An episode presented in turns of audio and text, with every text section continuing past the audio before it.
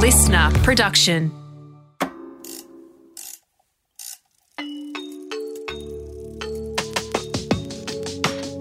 Created for expectant parents, new mums, new grandparents, or women thinking about becoming pregnant. This series guides you through the highs and lows of pregnancy, giving birth, and the complexities of parenting. Welcome to Birth, Baby, and Beyond with midwife Kath Curtin. This episode is aimed at those of us out there who are planning on getting pregnant, uh, but maybe dealing with a fertility issue, might have some anxiety about having an issue, or maybe you just want to arm yourself with some more information. So we have got someone who knows a lot about it. That's exactly right. So to help us clarify Everything. and exa- everything and educate us on some of the contributing fertility issues and also some of the solutions we have available to us or may have available to us, we have Dr. David Wilkinson. Thanks for coming and joining us, Welcome, David. David. And thank you very much for having me. Kath, I did bring up David's bio. You brought out the big hitters. If you don't mind, David, can I just run through some of the things you. Certainly. So, you're an IVF and fertility care specialist. That's right. Um, you're also a specialist in fertility related gynecology. Yes.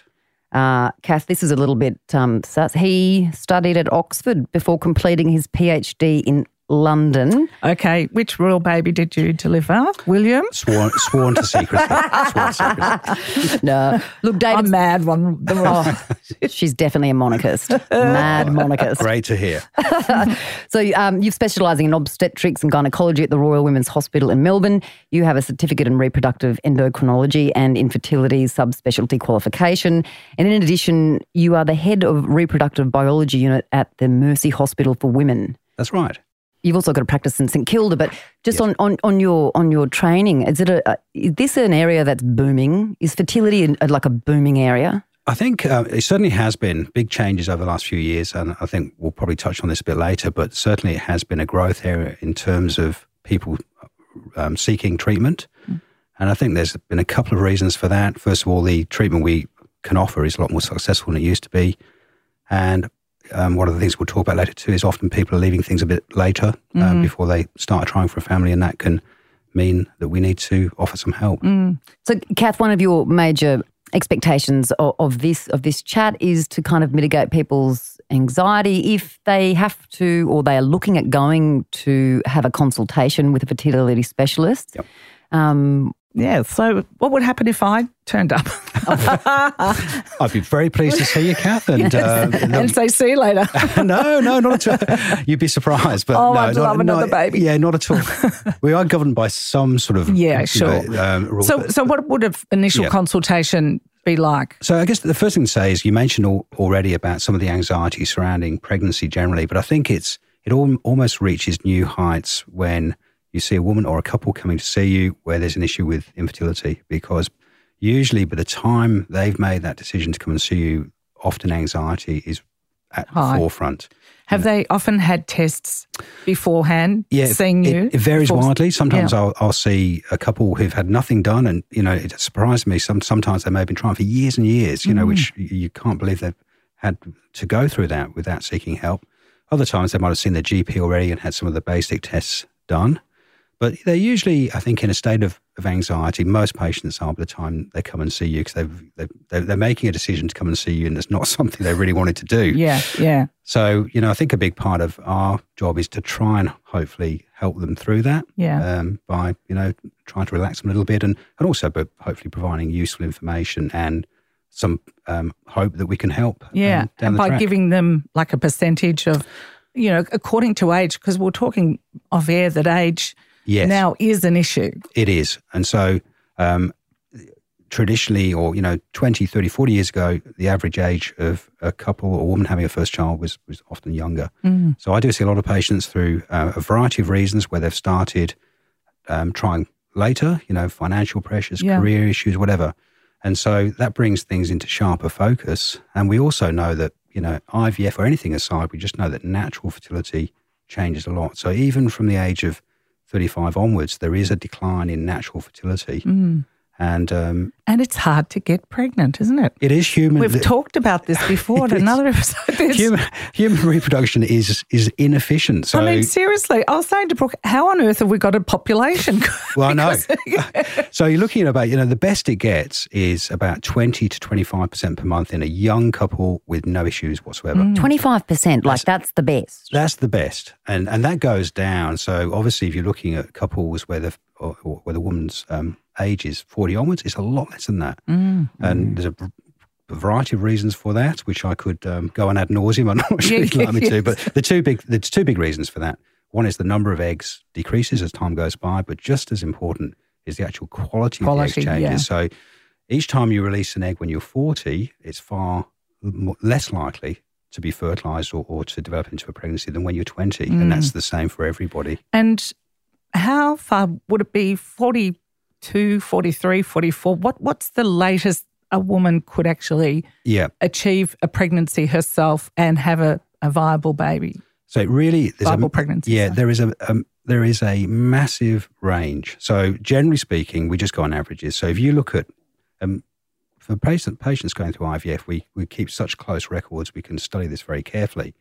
But if you look at the chance of a baby at 40, 41, 42, it goes down very significantly. And by 45, most IVF units say recommend no more treatment using your own eggs because the chances are so low. Yeah.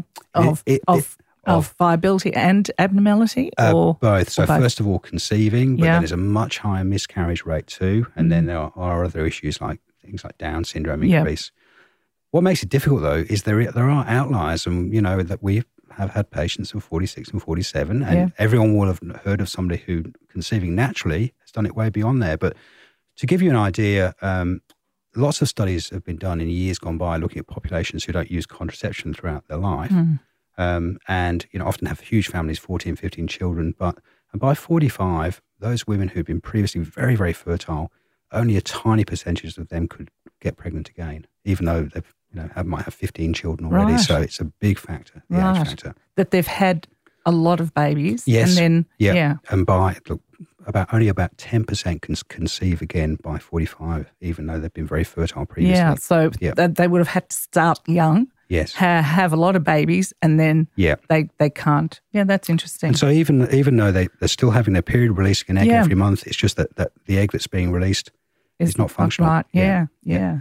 So, so if I were Kath to, you know, want to conceive, and I was to come and see you, Yes. David, what what could I expect you to ask me, or what information would I have to bring to you? Uh, yeah, so look, we see as fertility specialists a whole range of situations. We see heterosexual couples, we see single women, we see same sex relationship couples. With, you know, so it really depends, obviously, what the situation is. But generally, the um, the more information you can bring, particularly about any previous treatment you've had or or results you have, to bring that along. But the the sort of things we ask about, first of all, just a general history, obviously a gynecological history with the regular periods, any issues in the past if there's a male involved, we still occasionally play a part that, that uh, you know, what, um, if they've had a sperm test done, that's very important. If they've had a pregnancy before. Exactly. Yeah. Yeah. That probably would be. it is. Yeah. can, that can sometimes be a difficult question to raise, and it's Yeah, not. And I've, right. I've had the situation of getting a call after the first consultation to say, well, actually, Yes, I have, but Yeah. he didn't know about it. Yeah, Yeah. but- right. so the first- ah, Yeah. oh, I wasn't following that. Oh, Yeah. that's tricky. Sorry. We're doing code over Sorry. here. sorry, I, I, I've heard using, that a lot. using yeah. hand, hand yeah, signals. Yeah, yeah. Um, but the main thing is a history. Obviously, just going through some of the basics like time of intercourse. You know, um, giving information about ovulation time based on cycle length, whether there's any symptoms suggested of endometriosis, all those general things. So, Family history, is there anything um, that's relevant for. family history often not huge, but it can be if there's any history of premature menopause. That can have a familial link. So, Yeah. if somebody is you know coming in, um, I'll often ask about that. So, just to do a side jump, what would you um, measure as, as premature menopause? Okay, so the average age of menopause in Australia is around about 52. So that's when all the eggs have gone, periods have stopped. By definition, we call premature menopause prior to 40. Mm. And I unfortunately do see some, you know, patients who present that way, and it can be such a terrible shock for them. Sure, You know, just w- no Yeah. idea this was coming. Yeah. Um, it can sometimes result from things, obviously, like chemotherapy treatment in the past, Yep. surgery on the ovaries, Most of the time, we don't know. Just no reason at all. Most of the time, we know. There are some Any genetic earlier? causes. Any? Uh, it, it can, yes, can, yeah, yes, and yeah. in fact, just before I That's left, so sad, isn't yeah, it? It is. Yeah. Mm. it- it's ter- you know, it's, it's such a terrible shock. I've Yeah. got a couple of patients in exactly that situation at the moment, and Yeah. there's nothing in the history to warn of Oh. it, and it's heartbreaking. It's heart. I was just about to say it's heartbreaking, because you know you just you you you do put off having a baby at some stage for different reasons in your life, and then you sort of think, well, that's it. Yep. I'm going to try this month, and you know we're going to have a baby. It- it's time now. Yeah, yeah, Yeah. And- And, it's, it's never the right time, obviously. And sometimes. I think you know that's a common um, uh, comment made too. That you know mo- most of us spend half our life trying to avoid pregnancy, and then That's right. and then uh, when you When you decide want to get pregnant, it's you a lot harder than you realise. But um, you Not know, for those I ever did that. I mean, for those patients where they do run into this problem of prematurely running out of eggs, it is heart heartbreaking. But at least there is a potential option of using donor eggs Yes. these days, which can change. yes. So, do you have a lot of women with the donor eggs? You know, who do you, who don't who gives their eggs? it's very it's, it's complicated here in Australia because um, so I have some you know some of my patients are lucky enough that they have a close friend or a relative or somebody dear to them as knows the situation and volunteers to do it. So Yeah. it's like a known egg Yes. donor, and often you see you, you I'm constantly reminded about how important how the, the age of the egg is. You know, Yes. you often you see patients have been trying for years, nothing, and then often first or second go with a donor egg. In that situation, it works. Mm. So, but that's hard finding your own donor. Some um, patients can find donors um, by advertising. It has to be um, has to be uh, approved by the health minister they're or not going allowed online. pay. Yes, so it has to be altruistic. Yes. Now, anybody going through IVF, it's a lot to go through. So there's not that many people who are going to go through that, you know, without any sort of reward. Yes. And so we are, um, it, it is a bit more difficult in Australia for that reason. And so sometimes people do have to go overseas where Yeah. there are different rules about it's like- compensation. So there are a few different international Yeah. options. Yeah.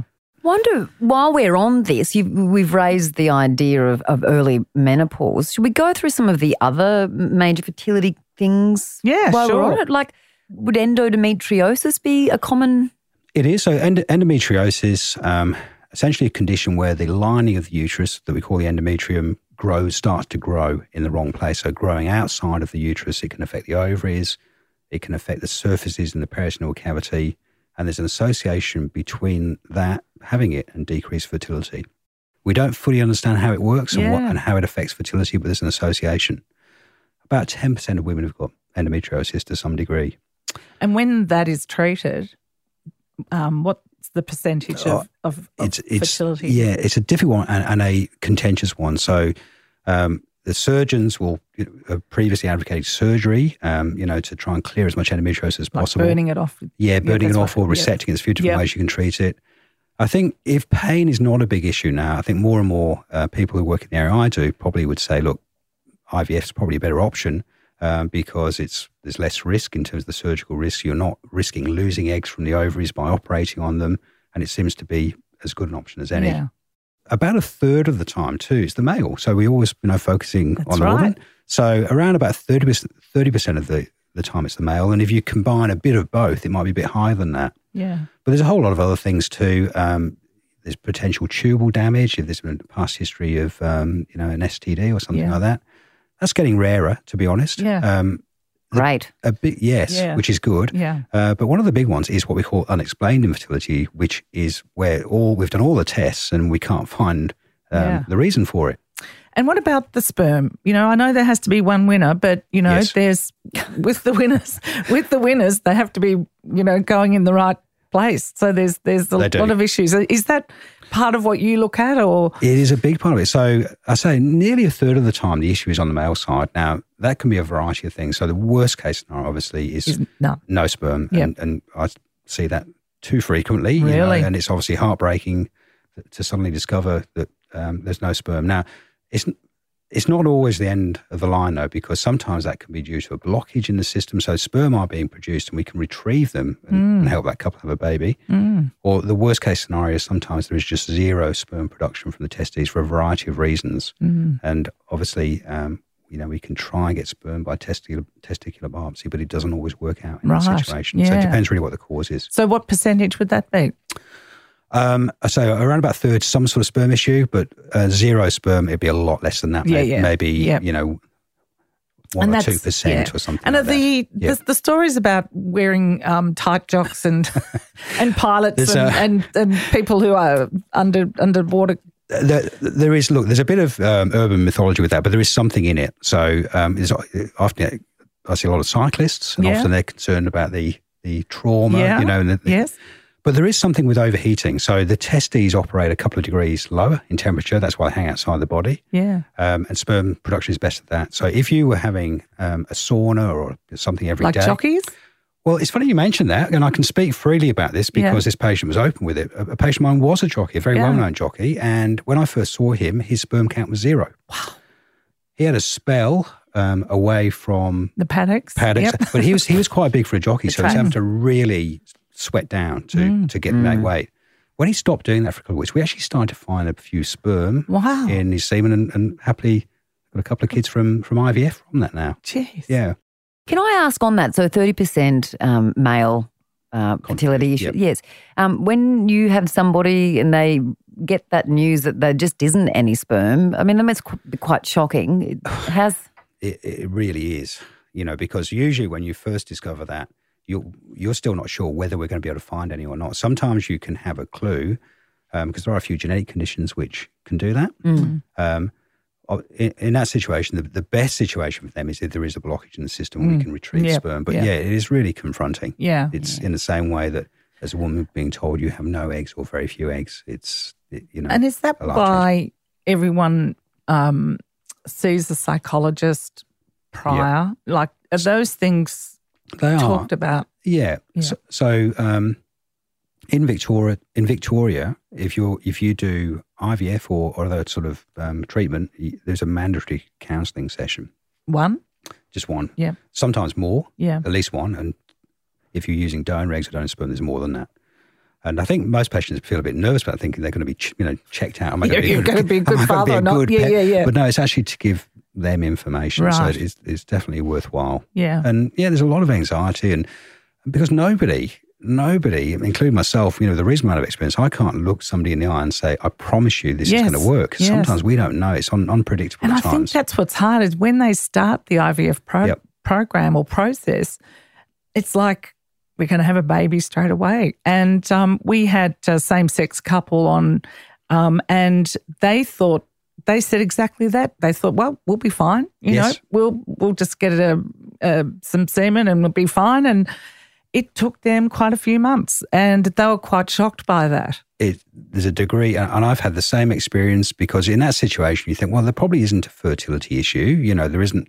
They haven't not been trying for years and years with nothing happening. So you know, this will hopefully work first go. But there can still be things you don't know about, and obviously, age is a big thing too. Yes. You know, as we Yeah. mentioned, that um, IVF success rates are very dependent upon female age. Yeah. Yeah. It's a young girl sport.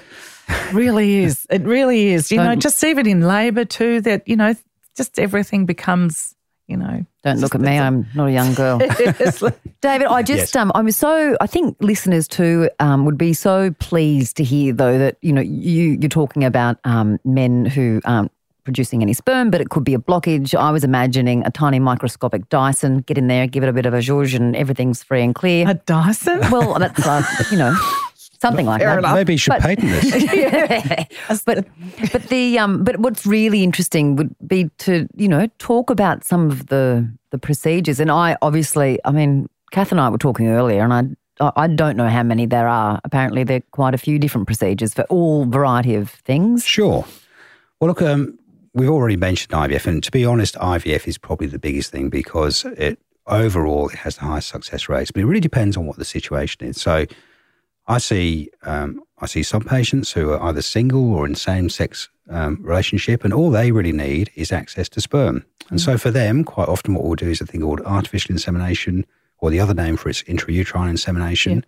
And often in that situation, there's minimal drugs. We w- using ultrasound work out when ovulation is going to occur, and then when ovulation occurs, we um, basically put concentrated sperm directly into the uterus through the cervix at the right time. So it's a very simple procedure.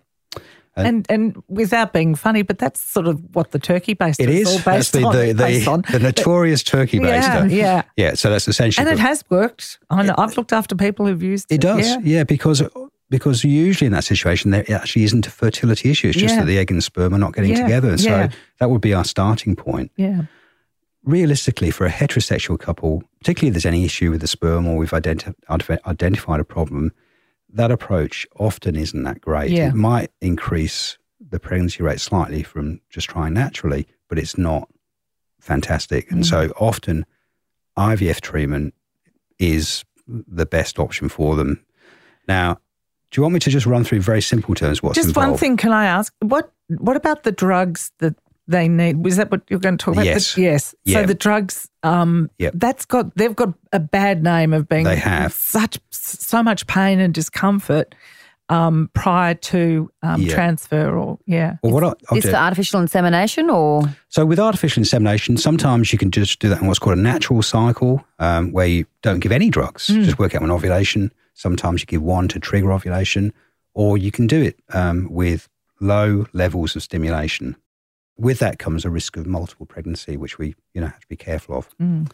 But with the big difference between that and IVF, so normally um, every woman um, every month a whole number of eggs would start to develop, hundreds maybe, but only one it ends, ends up getting released. So what we do with IVF, and we know the egg is often an issue, so not every egg is normal. So if we can get 10 eggs in one month, straight away there's an increased chance of finding a good one. And the way we do that is by giving um, drugs, which are the, the, the most important one is really the natural hormone that you produce anyway, but in a high concentration, a daily injection of that just into the skin. Now, the drugs used to be a lot worse. So there's been a big improvement in the last 10 years. Uh, so with the class of drugs we use now, the side effects are m- much better. Pain it was Yeah. terrible, wasn't it? And, Yeah. and, and, that, and that can still happen if you Yeah. Mm. get a lot of eggs in one go. But there's been a lot of, I won't go into too much detail, but we've got a, a lot more tools at our disposal. Whereas if, if it looks as though somebody's going to get too many eggs in that month, we can change the way we manage the situation and make it safe. Mm. So there's been a massive improvement with that. But the big difference is we like so usually about two weeks of hormone treatment. We do a small operation where we collect the eggs um, from directly from the ovaries. We do that transvaginally, so no cuts on the Yeah. stomach, just uh, Inside. under ultrasound Yeah. guidance. Usually with an anaesthetic on board, so it's not painful. We then take those eggs. The we have a scientist in the theatre with us looking through the fluid to collect the eggs, and then on that day um, we fertilise eggs with the sperm, and we can do that one of two ways. We, we can either mix the egg and sperm together, or we can inject a single sperm into an e- into each egg if there's a problem with the sperm. And that's been one of the big developments on male uh, fertility. And then the next day we check for fertilization, and a few days after that we would put a fresh embryo back. We usually put one embryo back. Because you really time. have to see what quality they are, We do, don't you? yes. That's the That's right. Because people say, "Oh, mate, I've got 15 eggs," and you think, Yep. "Well, that's fantastic." The Von Trapp family, right there and then. but but yeah, Yeah, and there's a big drop off. So um, I don't know how much detail to go into, but let's say you get 15 eggs, it might be only five or, or more Yeah, fertilized. that's so that's the yeah. first step. And then of those which fertilize, not all will continue to make a nice embryo. yeah, And you're then looking for the diamond in the rough. you're looking, Look at Yeah. always clarity. looking for the diamond in the rough. And even when you found it, though, it's still, you know, a, a best of 50 50 chance per embryo because embryos which look like diamonds can still have a abnormal number of chromosomes in them, which yeah. they look perfect under the microscope. yeah. But the other thing we do, which is a big improvement, has been that if we do get more than one embryo, we can freeze the other embryos. And nowadays, we're getting really high pregnancy rates with the frozen embryos, much better than it was 10 years ago. And in fact, probably better on a one a direct comparison than with the fresh embryos. And do you um, genetically test every egg? no, so we can. Yeah. And I've got patients where we do that. So you can. And can you tell what? Can you tell them what sex it is? No, we No. definitely can't. So, No. so we can take the embryos, we can biopsy the embryos, and then amplify the DNA, Mm. Freeze the embryo in the meantime, and we can work out whether the embryo is normal in terms of its chromosome number. And and from that, you do see whether the um, embryo is male or female. Yeah. But we, we're not allowed to um, do sex selection, even to the point I'm not even told Yes. from the laboratory what the sex of the embryo is. I, I honestly don't know. Yeah. So you get told whether it's normal, whether it's got 40, 46 chromosomes, Yes. which you, you know um, should have. Because we know that you know with any kind of uh, fertility, natural or IVF, the biggest reason you don't get pregnant is the problem with the embryo. It's got the wrong number of chromosomes. Yeah. Is it? Yep. That's the, it. That's Yep. the commonest single thing. Because people get pregnant, women get pregnant, but then Mm. they get to a point in the pregnancy where the pregnancy just can't last. It just It- can't continue. That's And right. That's Mother Nature. That's what we've always heard that Mother Nature takes care of it. It is. So across the board, the miscarriage rate is about 20%. But if you look at women in their 40s, it's much higher, 40, Mm. Yeah. 50%. And the main reason is the embryo's got the wrong number of chromosomes. It- Things like Down syndrome. Yeah. But there's a lot of others which don't, you know, Yes. you wouldn't have heard of. Yes. That's the commonest single yes, reason. Yeah. exactly. If someone's had three, two, three, one miscarriage, Yes. um, you know, is that an indication to come to IVF? Not necessarily. So the first thing to say is uh, the- definitions keep changing. So recurrent miscarriage used to be a definition where you've had three consecutive miscarriages. And at that stage, we would organise some of these special tests to try and exclude the known causes, which most of the time we don't find. That's now being reduced to two uh, Right. miscarriage consecutive in most countries. And the things we look at are a genetic problem on either uh, parent side, um, a, a chromosomal translocation, it's called. Um, and we check a few, uh, for a few other things, clotting problems, that sort of thing. Now, sometimes we can help with that. So there are some rare known causes of recurrent miscarriage, and sometimes our IVF can be helpful for that if the problem is a genetic one, because we can do IVF, screen the embryos, Yes. and only put the ones which are normal back. Yes, yes. Yeah.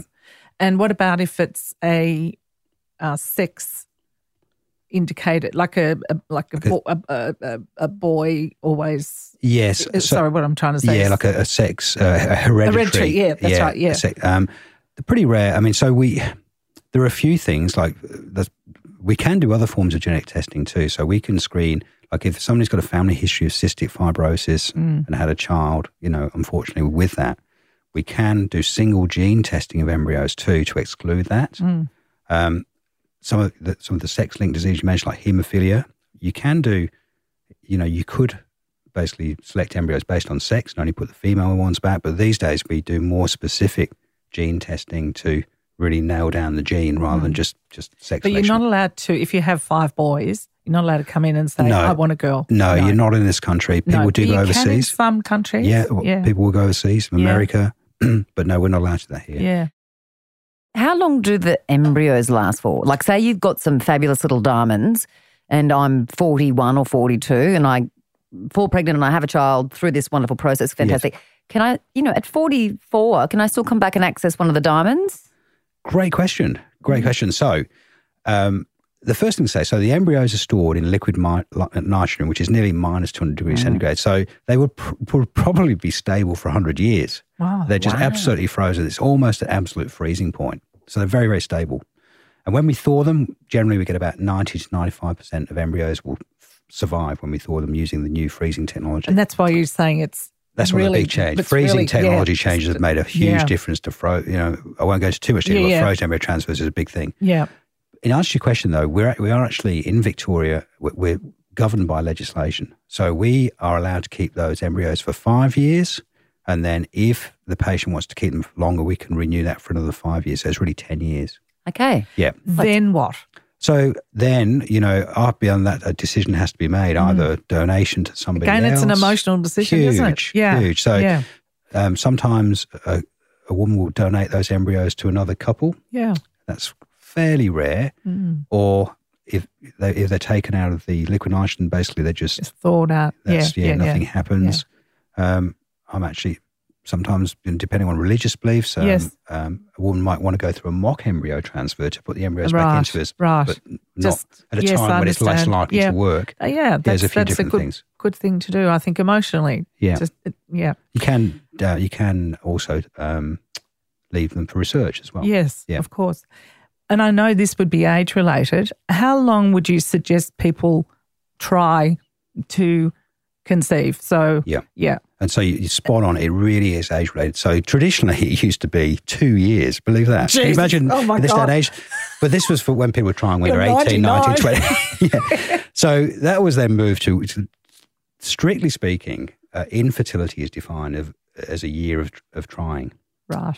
Now, if you look at the figures, depending on your age, even after a year of trying, there is still a chance of getting pregnant naturally, and that's a very age dependent thing.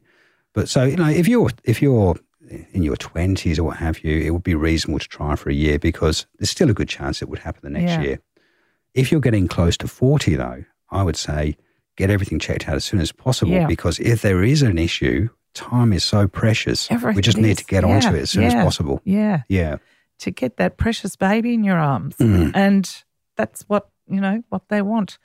And we know, you and I, we all know the, you know, the story afterwards. But Yes. even this is just carries so much anxiety and tension between couples and, you know, uh, friends and, Yeah. you know, like jealousy and someone gets pregnant at the second or third time. It's like, It how is. can she get pregnant again? And that's really tough. And everybody wants to be a nice person they try, but no matter how hard you try, if you've been trying for two, three years, I mean, you know, going through IVF, which may not have worked at that stage, and you, you all your friends are getting pregnant. yeah. it- you want to say that's great, Dal? but it's, it is very hard. Yeah. very, very, very, very Oh, hard. It's so hard. And I see them cry and I feel so Oh. so ah. for them. Yeah, and especially if it's been something which has been waiting for for so long, it's been heartbreaking. Obviously, I see this not Yeah. uncommonly, and even for us, like you know, I do. I usually do the first pregnancy scans, particularly for the IVF patients, Yeah. six, seven weeks, and sometimes when it's been a long road, your heart's in your Oh, mouth. I know. But actually, going back to one of the things you were saying, um, it, the stress on the relationship often, often by the time um, a couple, a heterosexual couple, they would see me, it's become like a mating program. Oh, so it's you like, kidding you know, me? It's like animal husbandry. Five o'clock, you're home. yeah. I'm ovulating. That's like the men are complaining about sex, Yeah, you know, and the first time ever. yeah. So you know, it can put an awful lot of stress on a It relationship. does, yeah. Um, so do do patients ever come to you like in, in in the best case scenario, they've seen a GP, they've maybe um, had blood tests, a, a semen analysis, all that sort of stuff, and Yes. come to you and you go, Great, this is all all the information I need.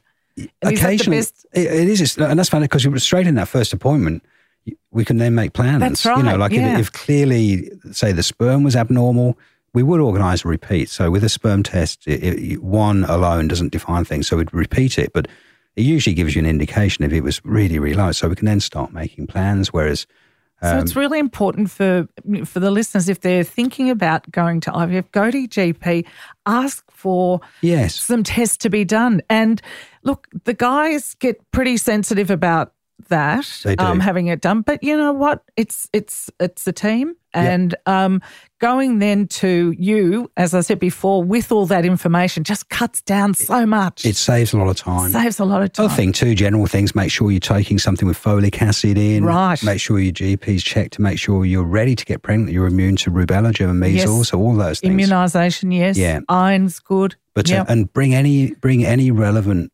information you can. Like if you've already the male partner's already done a semen analysis, bring the result w- you know with you because Yeah. it's really helpful yeah, for us to yeah, see that straight yeah. away. Really important, guys, to to have some stuff to go to a specialist with information because, like, it cuts down months. You know, Yeah. literally months It can- because of because of the way um, te- blood tests are done or semen analysis are done, all that sort of stuff. It just cuts it all down and. The age factor, we you know we can't talk about that enough. You know, No, the, the, the older we're getting, it's Yep. just really important to Time is, to is to, to time is have um, yeah, it's really important. Sounds what you're both saying really clearly is that if you're serious, be a boss. Go and get the information. Be proactive. Get the tests and get rolling with it. Don't don't be And get- embarrassed. yeah, No, and that's going. right. exactly, and get um and and and on the other hand, you know, if you've only tried for one month. Yes. You know, you don't have to then.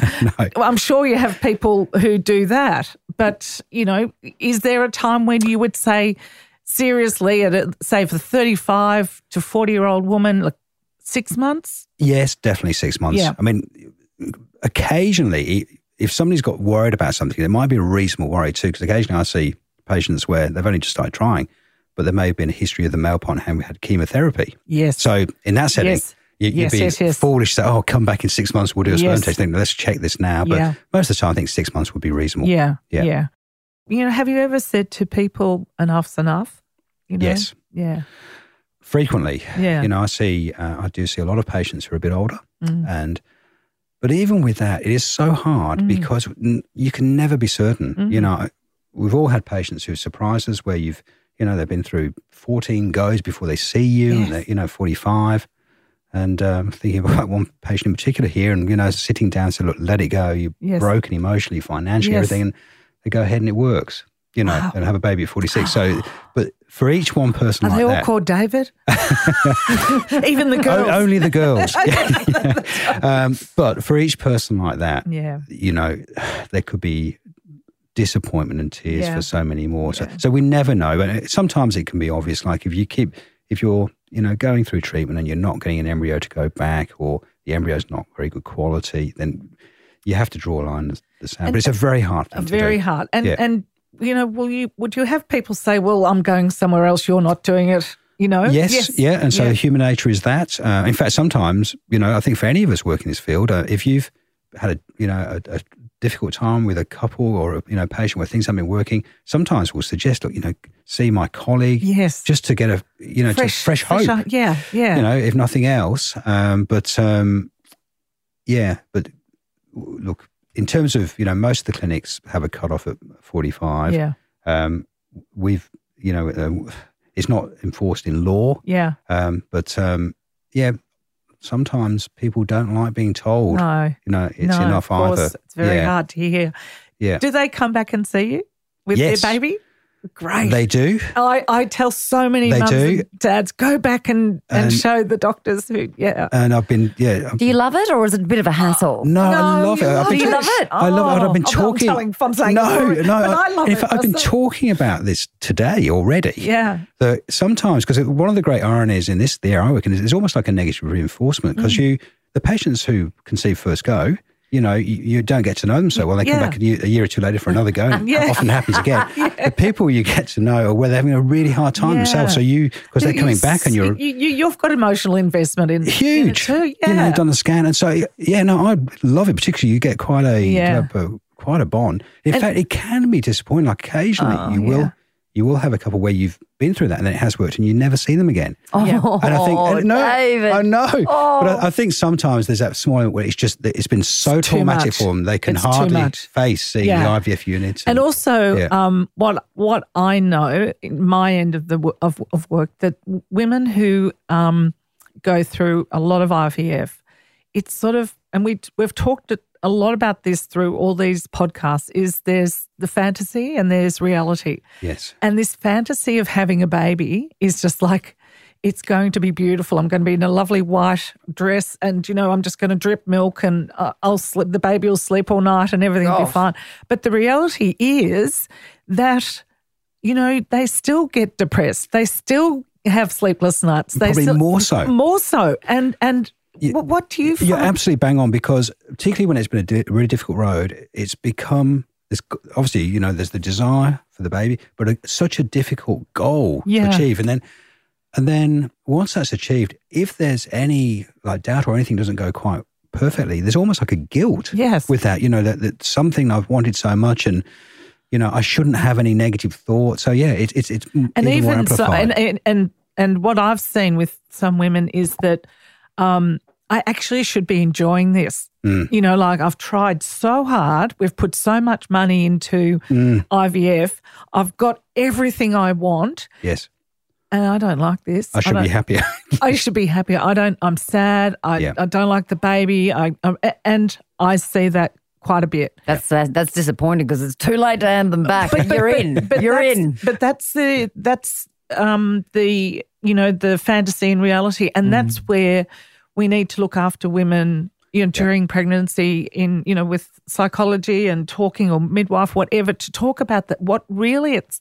I mean, you can't really explain what it's like, but it's hard work and even myself, who was a midwife for a long, long time, a maternal and child health mm. nurse, you know, it, it's it's hard to all of a sudden be sleep deprived, really sleep deprived, day after day after day after day, week after week, you know, and you actually think it's not going to affect you, but Imagine, I, think for any of us, um, the first child born is the biggest single change in your life in every way. Like you, you, you know, change of all the focus is off you. yes, Focus of your parents and families off you. You know, you're just Yeah. like the next generation now. So it's a massive thing, and I think it's obviously brought into sharper focus when it's been such a difficult road to get yeah, there. yeah, it really is. Is there anything else we need as as the listeners need to know? What what's something that you'd love to sort of you, you know tell someone who doesn't know what she doesn't know? I think the main, I guess, the main message would be, don't leave it too long. Yeah. Um, seek help if you need it, you know, and and just don't leave it too late. You know, Mm-hmm. I see, I see a lot of uh, a lot of patients where I wish I'd seen them one or two or three years before Yeah. because I would have been able to help them a lot more. So don't be ashamed in seeking help early Yeah. um, because we're more likely to be able to help you.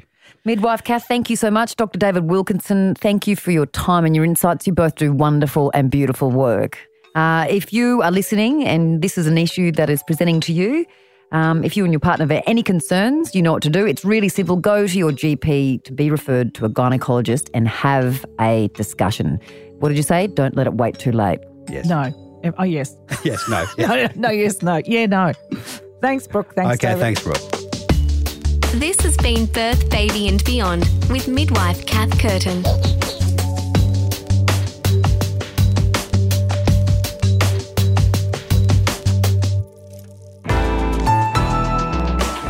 Listener.